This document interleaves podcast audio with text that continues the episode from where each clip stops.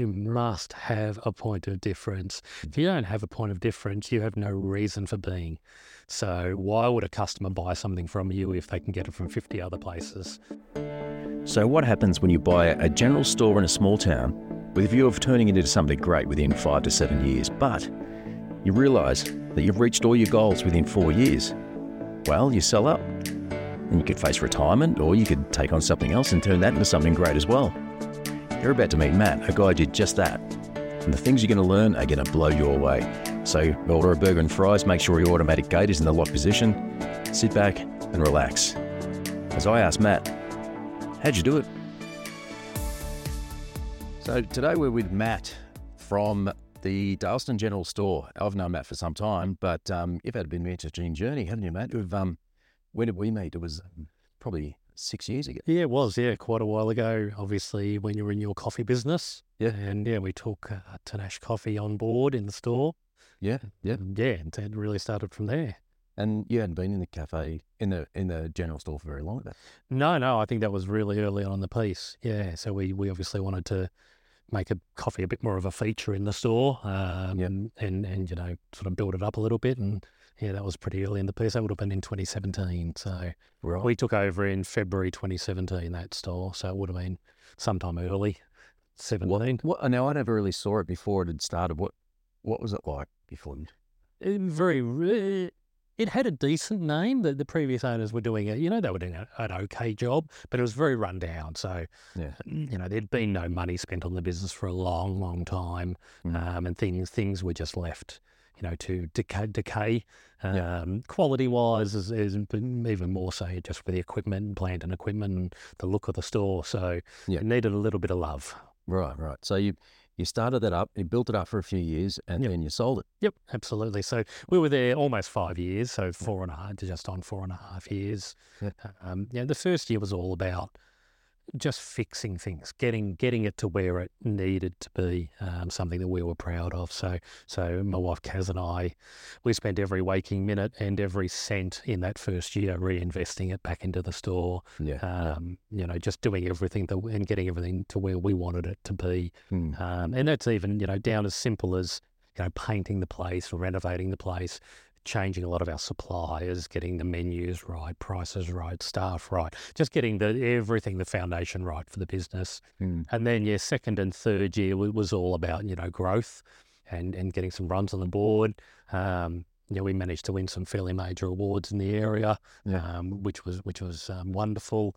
Then we entered into COVID Yeah. around that sort of 2020 time period. Yeah. Uh, and yeah, in that last year, it was it, it was we did really well financially because we were one of the few stores that could remain open. So we were Yeah. quite lucky. We were a post I was office. the same boat that. Yeah. Yeah, so we were a post office and a general store. So we, Mm. we, were, we were very, very lucky.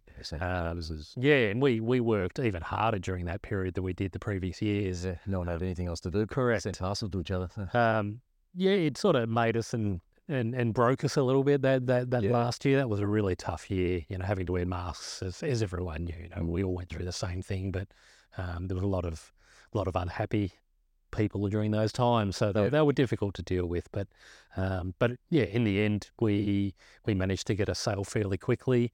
We'd built a very strong business that was doing financially very well. Mm. We had very strong books. So, and I think that's a really important thing is, you know, you, you can't you can't squirrel away every cent in a business and then, then expect to sell it Yep. well. Yeah. So, you know, the, the books were strong. They they were they were fair. They were honest. Yeah. Um, and the the buyer, you know, we, we found a buyer fairly quickly. Um, who was very keen on the business and and you know took over a really well running business in the end. Yeah. So was that? It, we'll we'll get to the business that we're going to talk about in a Yep. second. But was that always the plan? Is to buy something, build it up, and then sell it? Absolutely, yeah. We we knew we had a limited lifespan in that business. It was seven days a week.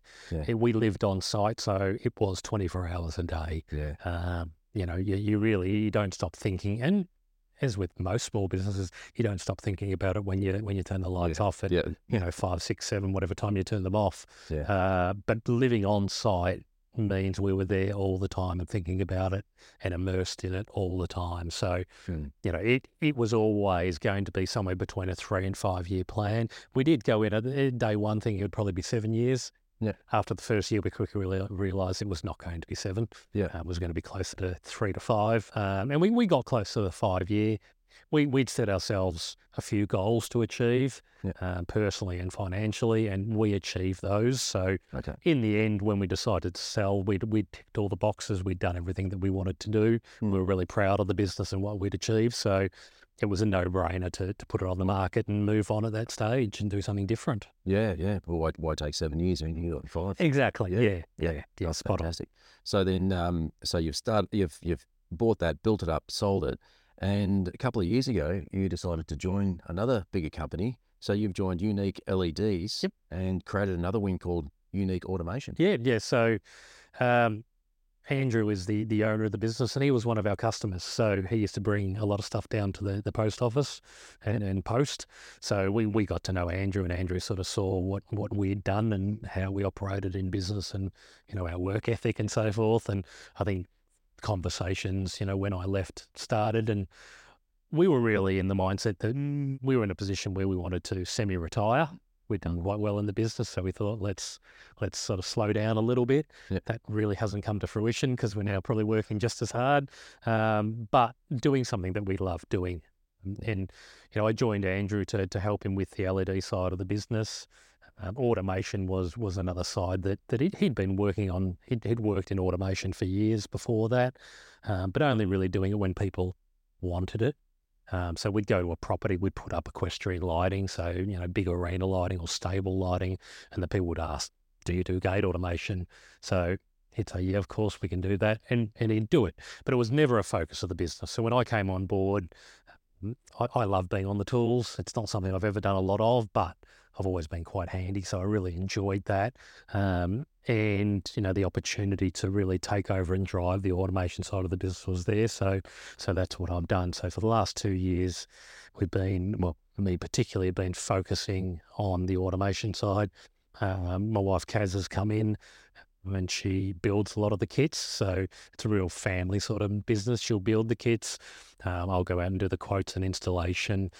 Um, you know all the paperwork and everything associated. So, you know we're we're growing strongly. It's it's a it's a very it's a different type of business to what we've ever done before. Yeah. Um, but I think with with our background, we, we've got strong sales and marketing backgrounds, Kaz, Kaz and I. So we, we've come from fairly big businesses. Um, spent twenty years in pharmaceutical, you know, doing national account management and key account management and head of sales and that style of roles. So I think our approach to business has always been that it doesn't really matter about the size of the business. You can still apply a lot of the learnings, even from, you know, multi-million dollar corporate business has a lot of learnings that you can carry over to small business.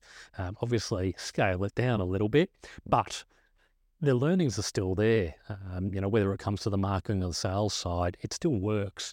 You know, at the end of the day, our consumers and our customers are still the same people, whether they're buying something from, you know, a $500 million business or a $500,000 business, they're still the same consumers and customers. So Mm. we applied a lot of that in the general store. And a lot of people, you know, who saw the business, they agreed that it was probably the most overanalyzed general store in the world. You know, we analysed everything, but we gained a lot from that. We we understood our customers, we understood our market, we understood everything very well. We now do that in the automation side. So, you know, we're spending a lot of time building our business, um, analysing our business, understanding what our installers want, what our, what our customers want, what our consumers want, um, so that we can deliver the best outcome for them and the business. So, Mm. yeah. So, so what what are the biggest things that you think? So you've taken something that's, I guess, the principles of running a big corporation, the the sales and marketing. Uh, what are some of those big ideas? Apart from you, you said you know you watch the numbers. Yep. That's um, that could be instrumental in just about every business. Absolutely, Follow the yeah. numbers and, and know what your profit and loss is. Uh, I've always understood that the what do you sell something for is not what you get. That's not a profit. You've got to take everything into account. Absolutely. You know, what the Yep. wages are and what the rent is, and that's that's the bottom line. And Yep. it takes you a while to figure out what that out is. But what what um give me an example of some of the things you do. I think the most important thing in any business is point of difference. You must have a point of difference. If you don't have a point of difference, you have no reason for being. So why would a customer buy something from you if they can get it from 50 other places? Yeah. What I mean, point of difference can be anything really. It can be your level of customer service, it can be your price, it can be the quality of your product, it can be our product. Yeah. Um, it can be how you treat your customers when they walk in the store. You know, there's so many different points of difference, Mm. but know what that is and focus on it. Uh, I think the worst point of difference is price Yeah. because that's you know that just typically means you're not going to make a lot of money if you if you want to be the cheapest in the market. It's just a race to the bottom. Correct. Yeah, and some people work like that, and if it works for them, great, go for it. I don't see it working very often. No, Um, no. I heard no, someone said there's no point, there's no advantage to being the second cheapest. No, correct. And if you're the cheapest, you're going to go bankrupt. So, Typically, yes, yes. So I think don't don't make it price. You know, try to find a product that has a point of difference. That, that's a great start. There's not many of them.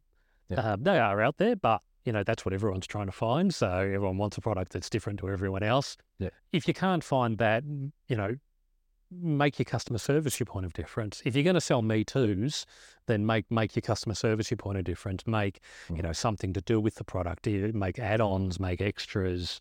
You know, go the extra mile for your customers. There's lots of things you can do to create point of difference, but you must have that, and you must understand what that point of difference is, and you must focus your marketing on that point of difference. yeah. A, a part of point of apart from point of difference, I think the other big learnings that we took across to to our small businesses was to understand as much as you can. You're not going to understand everything, but that can be through analysis. That can be through you know investigation. Understand your customers. Understand your consumer.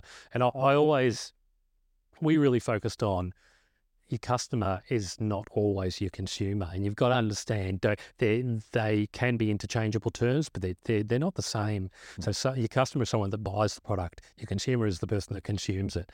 Sometimes there's a customer, one in a household. It might be the mum, it might be the dad who buys everything for that household, or the majority. They have kids, they have partners, they have everyone else that's consuming it. So hmm. you need to understand the difference, and you can market to your customer, and that's usually at point of, point of purchase, Yeah. or you can market to your consumer, which is typically in many other ways, whether it be advertising, TV, print, media, whatever, whatever it may be. If you've got a, I'll use an example, a, uh, a children's cereal product, you would market to the customer, being mum or dad, in the store. It's healthy, it's a good price, whatever it may be, but you market to the kids through the TV. So, you know, there is a big difference. Sometimes they're the same person, of course. People buy stuff for themselves, of course they do. Yeah. But understand that customer and consumer are two different beasts.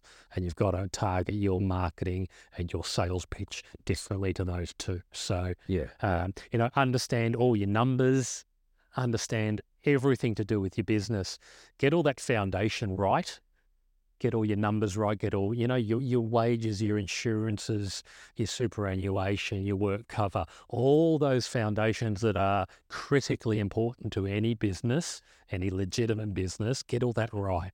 If you don't know it, find someone who does. Mm. Employ someone who does or go and see someone who does. A good, you a good book, bookkeeper. Good bookkeeper, yeah. Good, a good accountant. Um, you know, someone who understands all, all the legal ramifications of what you're doing. Cover yourself. Mm. You know, set up your business properly from day one. S you need to have some investment in that area.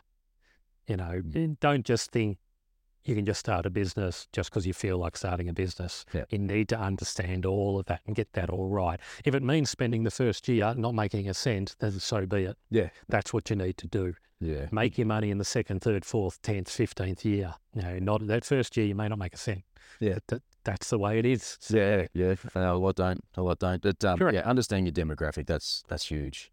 Um, there are a lot of businesses they they'll sort of change their business according who who they want to sell to, but um, yeah, you just got to understand Yeah. understand the person, and that changes all your marketing. It changes how you're going to sell. It changes your advertising. Write a business plan, and a business plan can be written on a scrap piece of A4 paper. It doesn't need to be fancy. Yeah. It doesn't need to be fifty pages.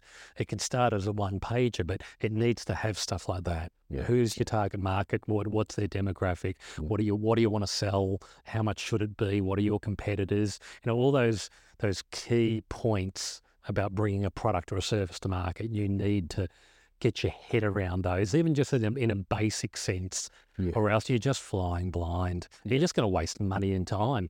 And it's probably the key reason why the vast majority of small businesses fail.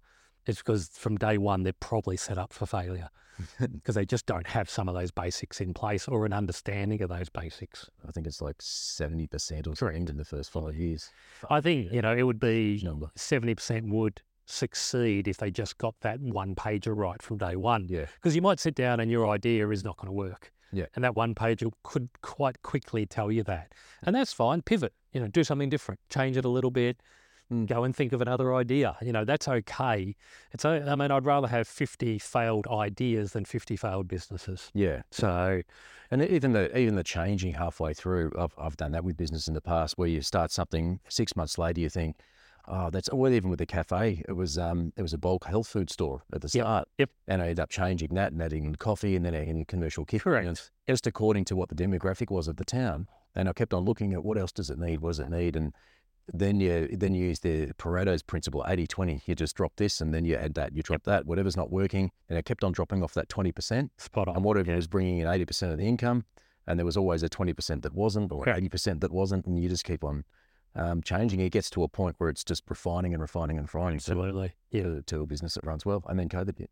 And you, I mean, you mentioned before, don't don't don't make things fit your idea.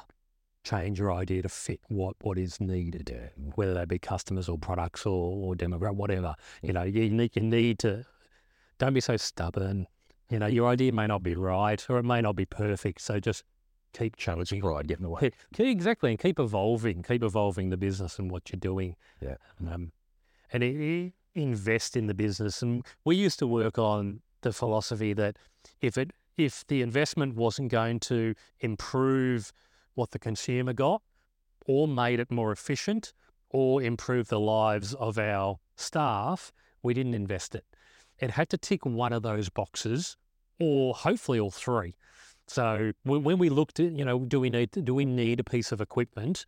What what's it going to? It's going to we're going to be able to make that product twice as fast. Oh, great, that's tick to one. Will the customer get a better outcome? Well, yeah, it'll be you know slightly better quality because of the equipment. Great, tick second box. The staff will be happy because it's so much quicker. There's the third box. Great, spend the money, no brainer.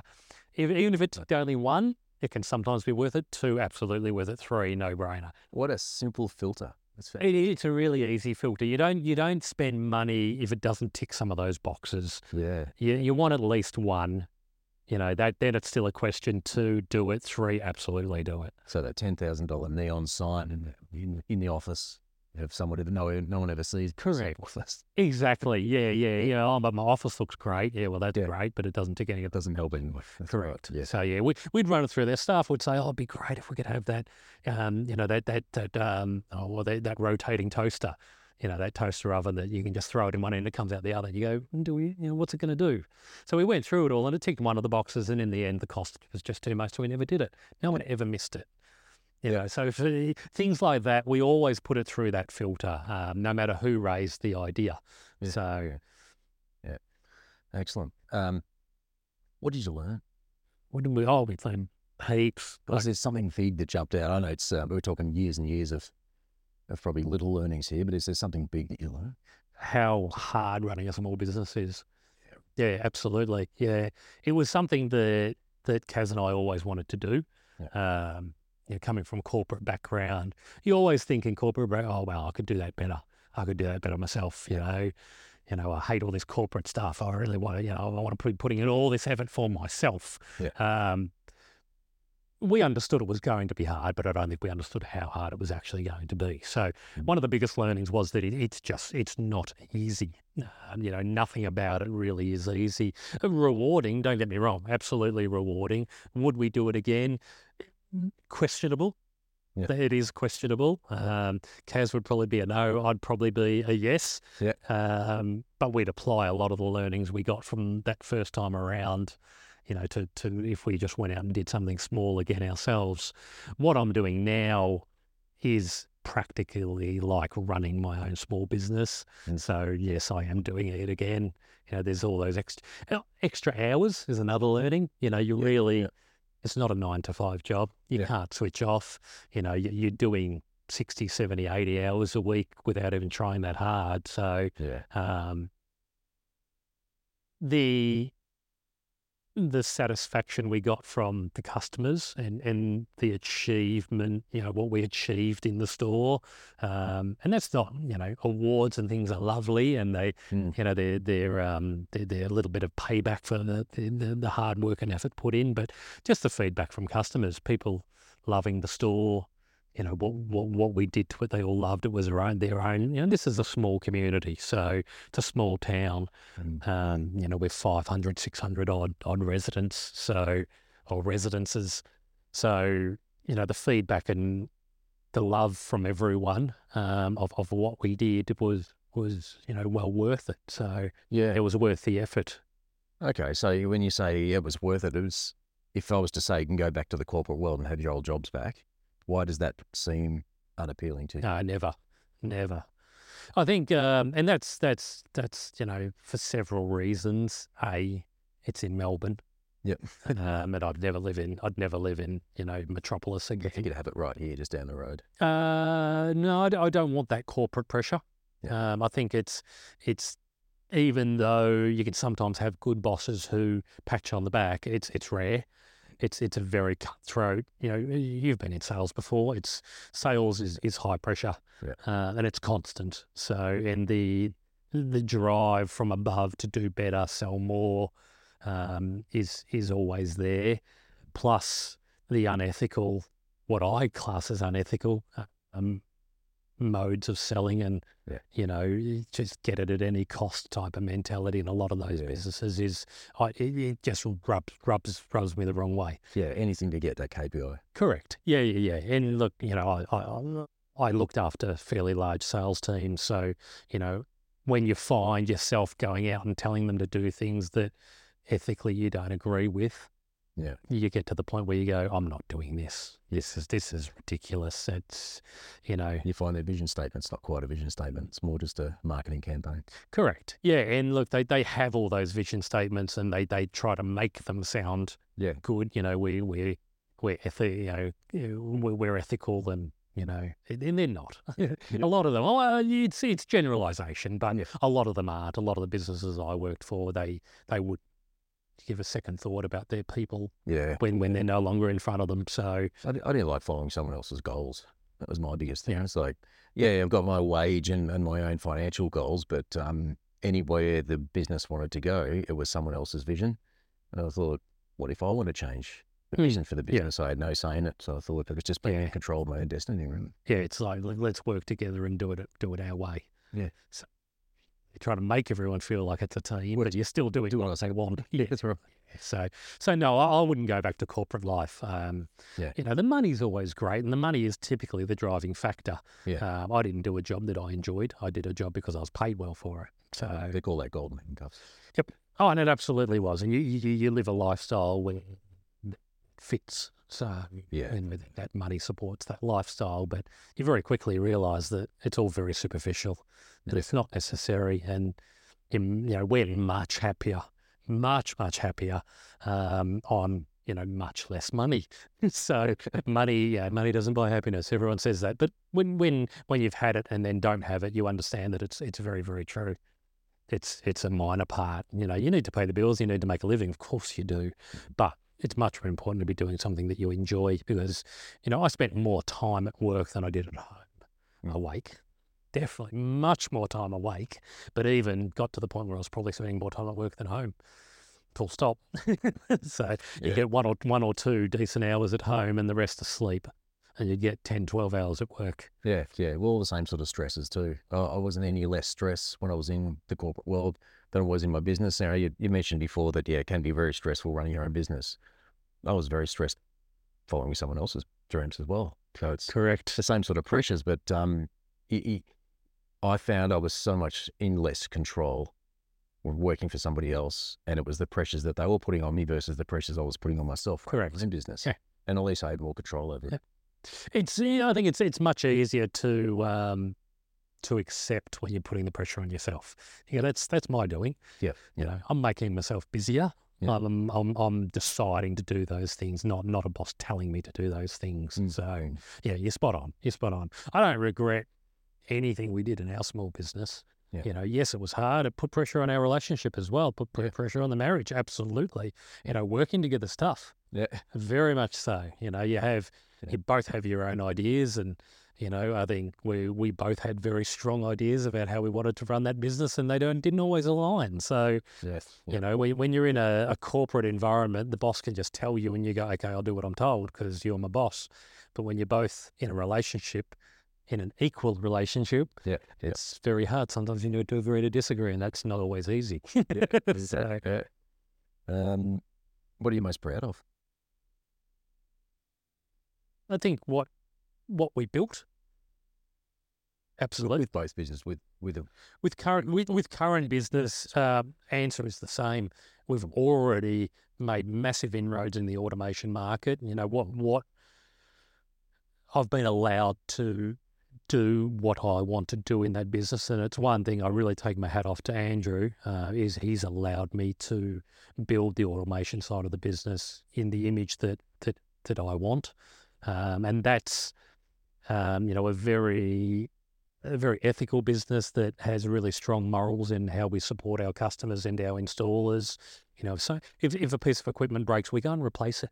There is no, oh, how much is that going to cost? Well, it's just irrelevant, and we, we, you know, we need to keep the customer happy. Yeah. So we wear that cost. You know, the, we, of course we think about those costs, but it's it's going to be done, and the customer's going to be happy no matter what. So well, you're, Well, mm creating a trail of champions for your business. That's what absolutely, and you know, we bragging about your business. I, I, I I love that I can talk about my business and everything I say is true.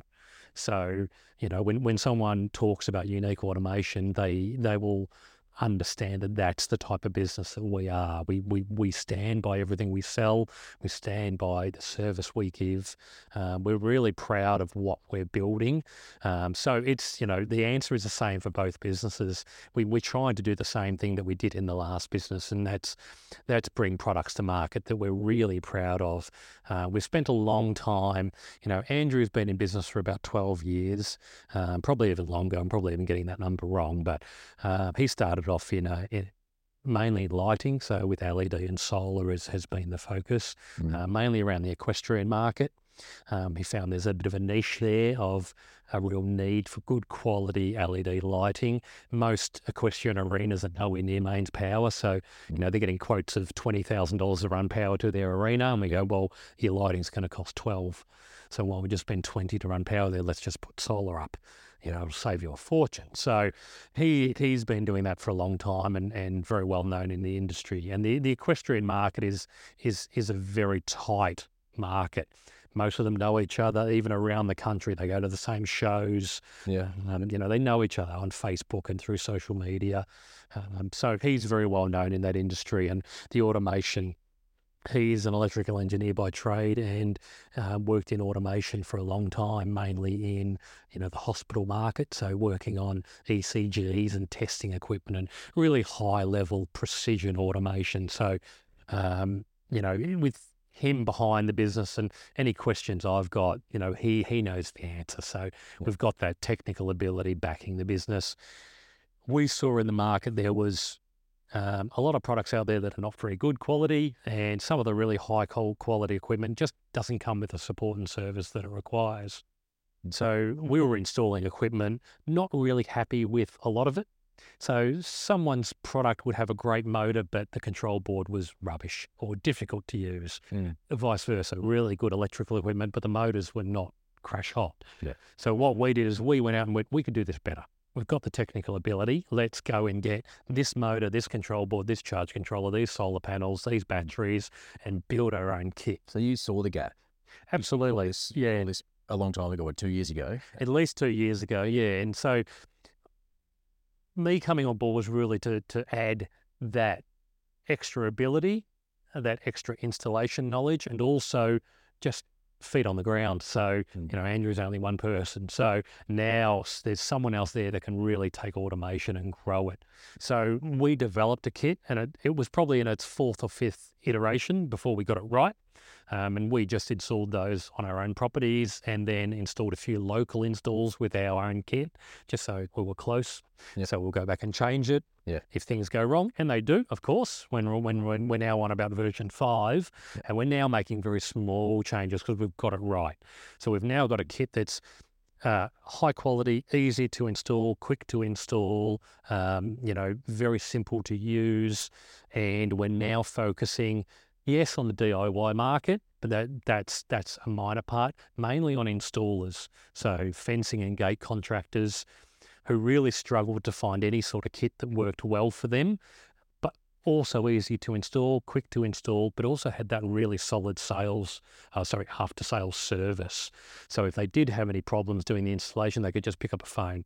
And they're not talking to a salesperson in Sydney who has no idea how to install the kit. Yeah. They're just reading straight out of the manual, which Yeah. the, the installer's probably already done. Yeah. Um, you're talking to an installer. So when they pick up the phone, they, they talk to me or they talk to Andrew. Uh, you know, we've both installed hundreds of automation kits. I've installed three or four hundred of our own kits now. Yeah. Um, so you know, if I can't answer it, that's unusual. Usually, I've encountered that problem. So now we've got a kit that is easy for our installers to install. If it's in our local area, we'll do the installs if they want us to. Um, but we can now sell to anyone in Australia. Uh, we also have one of the bigger differences is our control box runs all of our motors. So without getting too technical, you've either got a boom gate, you've got a swing gate, you've got a sliding gate, um, you've got a cantilever gate. They're probably the main gates or access systems that you've got. Our control box is the same for all of them. Mm. So as an installer, you learn to install our control box. You learn all the commands and how to set everything up. You know how to do it on any gate. I don't care how big, small, wide, sliding, swinging, does not matter. It's all exactly the same. So the motor might change, it might swing the gate or slide the gate, but everything else is the same. So big difference to everyone else's kits. So you, you buy You'd put a different. it is absolutely, and we we have a control board that'll run anything from a tiny gate to a big gate. Yeah. Okay. If you get the huge commercial size, then yes, we'll move to different equipment because it's just required. But we mainly focus on, um, you know, the, uh, the the residential and also farm. We do a lot of farm work, so I'm doing a lot of farm style gates. Yeah. Um, so yeah, and we also build the kits for the installer. So if they go to a customer, they install a beautiful five thousand dollar tim- custom timber gate and fencing. Uh, the customer wants some keypads. They want a ground loop. They want a courtesy light, um, and they obviously want it ordered. The gate's automated. Mm. The installer tells us. We can give them a quote, and then we will program the keypads. We'll wire in the ground loop. Uh, we'll want four extra remote controls. And we'll code all those remote controls. We'll package it all up. So they just have to install it. They don't get a box with keypads in it and they go, what do I do with these? They're not even programmed. How do I'll read the manual? How do I? It's all done. So they tell us what they want. We build it in house. We send it to them. So you, you so you you think um, service and supply is is just as important as the quality of the product? Absolutely. And this comes back to point of difference. Yeah. What is our point of difference? We have much better quality equipment. It's custom built. It is custom built for your customer, what your customer wants. We will build it for them. We'll also talk directly to, to your customer if you want us to. Give us their name and number. We'll chat to them. We, we can talk directly to them about the automation and what they need. So we, we might on sell something else to them. That's great.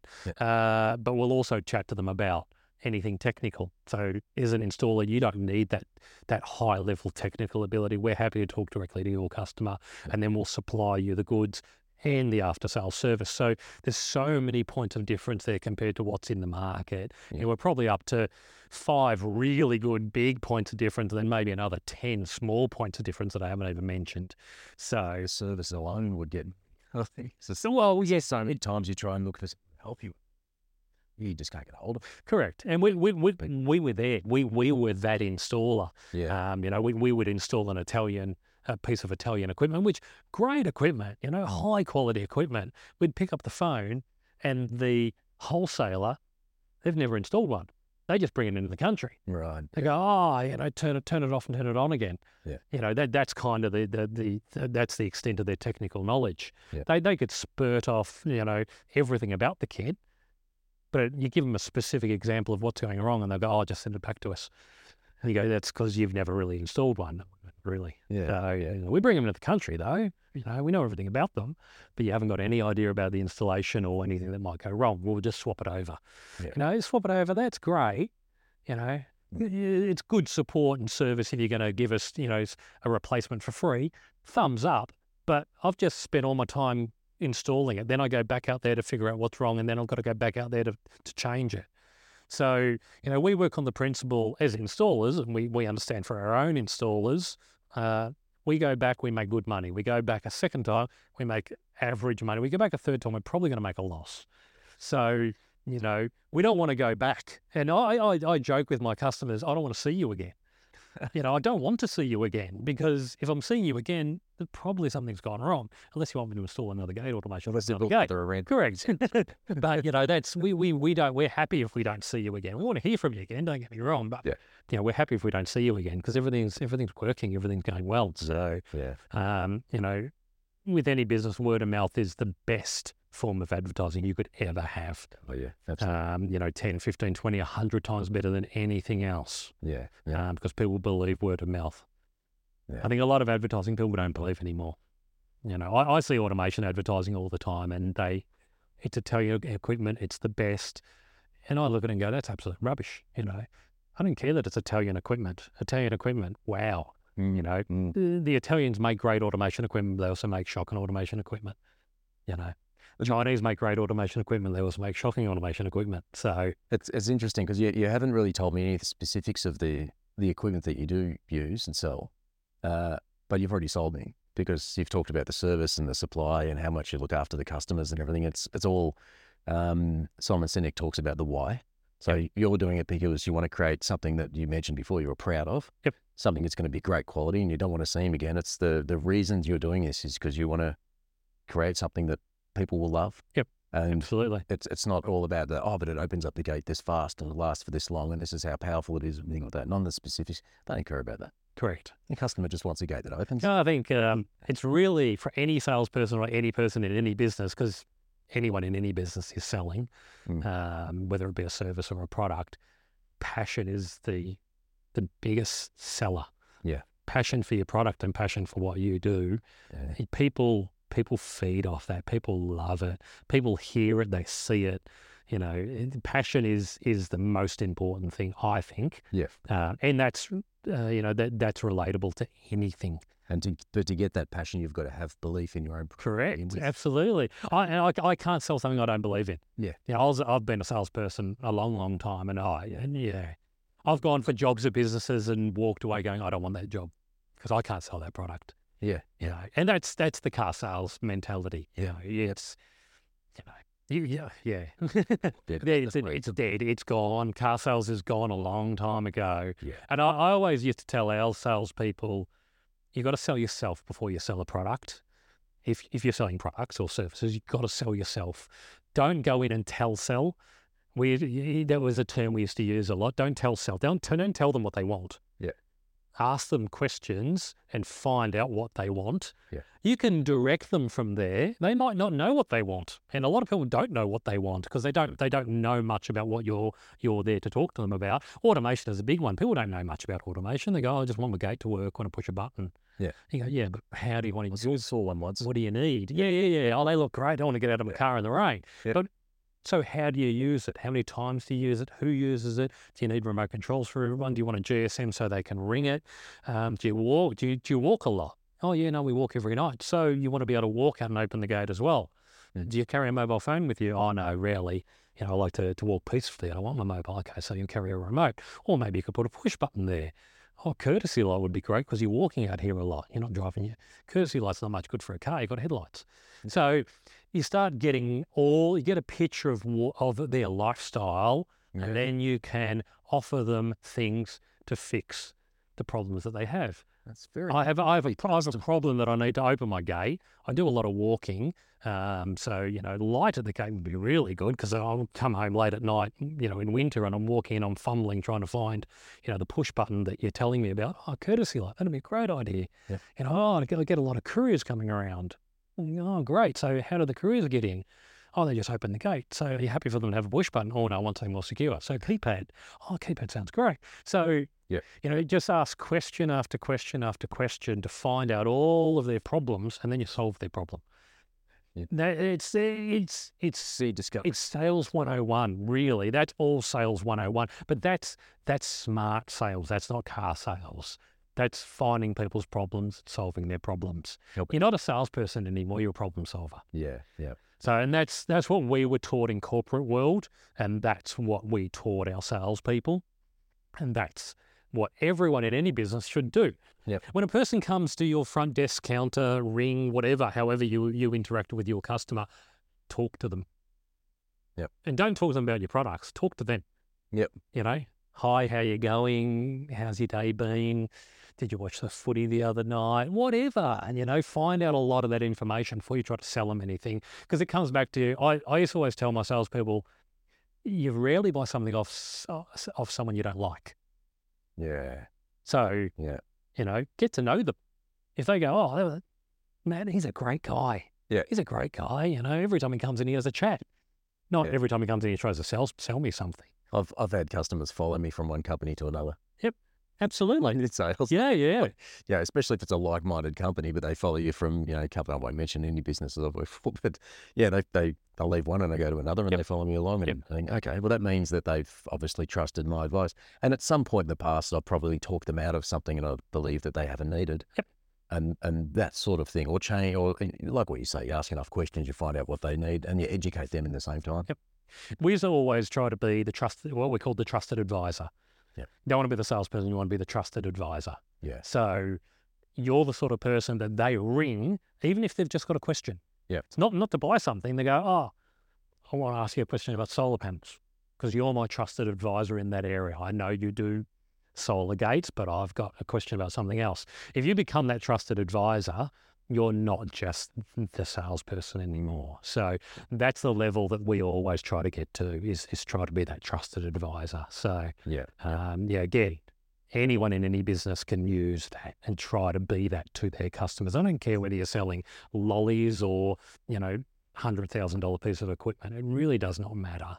Just this comes back to applying all of those corporate learnings. So what what used to work really well, negotiating a million dollar contract in, you know, uh, Coles Myer head office with their senior buyer can work talking to Mavis, you know, trying to sell her a courtesy lock for a gate kit.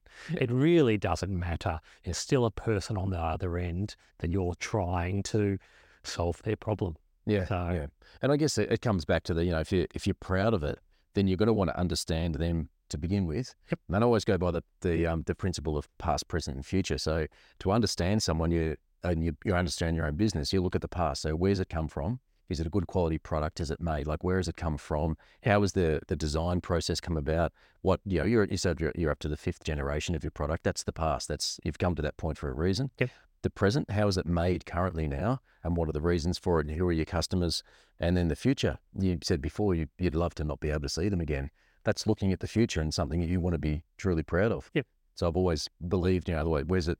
Where's the past? What, what what's happening right now?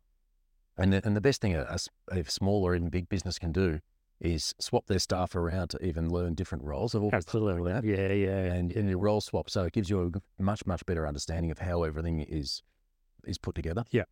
Um, yeah. Definitely. Yeah. Role, role, role sharing and, and rotation is a really good idea. And, Yeah. you know, we're getting to the point where I'd love to take, you know, the girls that work in, we've got a girl that works in our office. We've also got a, another one that does unpacking and dispatch and, and they have some customer interaction as well. Yeah. It'd be lovely to take them out on site and do an install. Yeah. So they see. Yep. So then, you know, when they talk to a customer, they'll talk with such authority about it because they've seen it. Yeah. You know, they've gone and done a little bit of it and they understand it a bit better. Yeah. And then that that drives their passion as well. So, Yeah. you know, and also they understand some of the pressure points that other people in the business have to put up with. Yeah. Go, wow, geez, those customers on site, they're, they're annoying, aren't they? wow, I can see why you get upset all the time. You go, yeah, now you sort of understand Yeah. Yeah. and vice versa. So yeah, it's it does um, work really well in any business. Swapping roles for a day is, is a really good idea. Mm, yeah. Yeah. Yeah. Um, so where can they find you? If people are looking at installing a gate, Yep. automated gate, where would they start looking? Uh, probably uh, lighting. Yeah, so the, the two best places would be either on Facebook or just straight um, straight web search. So www.uneekautomation.com.au. And Uneek is spelled U N E E K. Okay. So Um, U N double E K automation. spell unique, spell uniquely is our ongoing joke. Yeah. Uh, or or Uneek LEDs. So www.uneekleds.com.au or just see um, search Uneek Automation or Uneek LEDs on Facebook Yeah. and we'll come straight up. I'm gonna I'm gonna put all the links down below anyway. So um, anyone who wants interested, just uh, just reach out. But there'll be a couple of links here. There's a lot of videos. There's a lot of pictures. Uh, they're all our own installation, so there, there's no there's no know, stolen or mocked up photos in there. Um, so you can see it all on there. We do. We're starting to post a lot of how-to guides with automation as well. You can buy. Uh, we've got Shopify sites for both, so you can buy directly off us. Okay. Um, if you need an in, an installer, um, you know, touch base with us and let us know. Yeah. We'll either come and do it ourselves, or one of our trusted installers will will come out. How far do you go? Uh, all around the country for LEDs. We've got installers in, in, in most states Yeah. uh, and territories, so we can cover virtually anywhere with with um, with our lighting, whether it be equestrian or uh, stable lighting. Um, but we also do any other sort of security lighting. It can work anywhere. It's solar and it Yeah. lights up, so it doesn't necessarily need to be need to be a horse arena. Yeah. Um, it can work anywhere. Um, we do a lot of wash bays. We do a lot of farm properties where they just need general lighting. Yeah. Um, go on there. We've also do solar security, uh, security cameras and the likes, um, and a lot of container lighting. So for 20 and 40 foot container lighting kits. Um, they're very popular in the mining industry and even people who have got property and have containers. As in shipping containers. Yeah, yeah, absolutely. Shipping containers. So yeah, um, we do a lot of LED strip lighting and things like that. Uh, but yeah, with automation, any sort of automation, um, you can buy DIY kits straight from us. It'll come with a, a, a comprehensive color manual, also videos. Um, anyone who can use an electric drill can install one. I'm not saying if you have no technical technical ability that it's it's easy, but if you follow the manual, you should be able to install one of our automation kits. And of course, the support's there anyway. Absolutely. Yeah, yeah, yeah. So, yeah, that's where everyone can find us. Yeah. Um, and more than happy, just give us a call. Send us a note, a message on Facebook um, or on our webpage. Um, you can also book a time through our webpage or through Facebook for a, uh, a 15 minute phone chat. Um, and we can have a chat about what you need and how we can best help. All right, Matt. Thanks for your time. No worries. Cheers. Cheers. If you want to know anything more about how Uneek Automation or Uneek LEDs can do something for you, head to www.uneekautomation.com.au. That's Uneek spelt U N E E K automation.com.au. If you're thinking of starting your own business but you don't know where to start, check out the link in the bio. There's a few free resources there to help you get started. And you're going to ask yourself, how are you going to do it?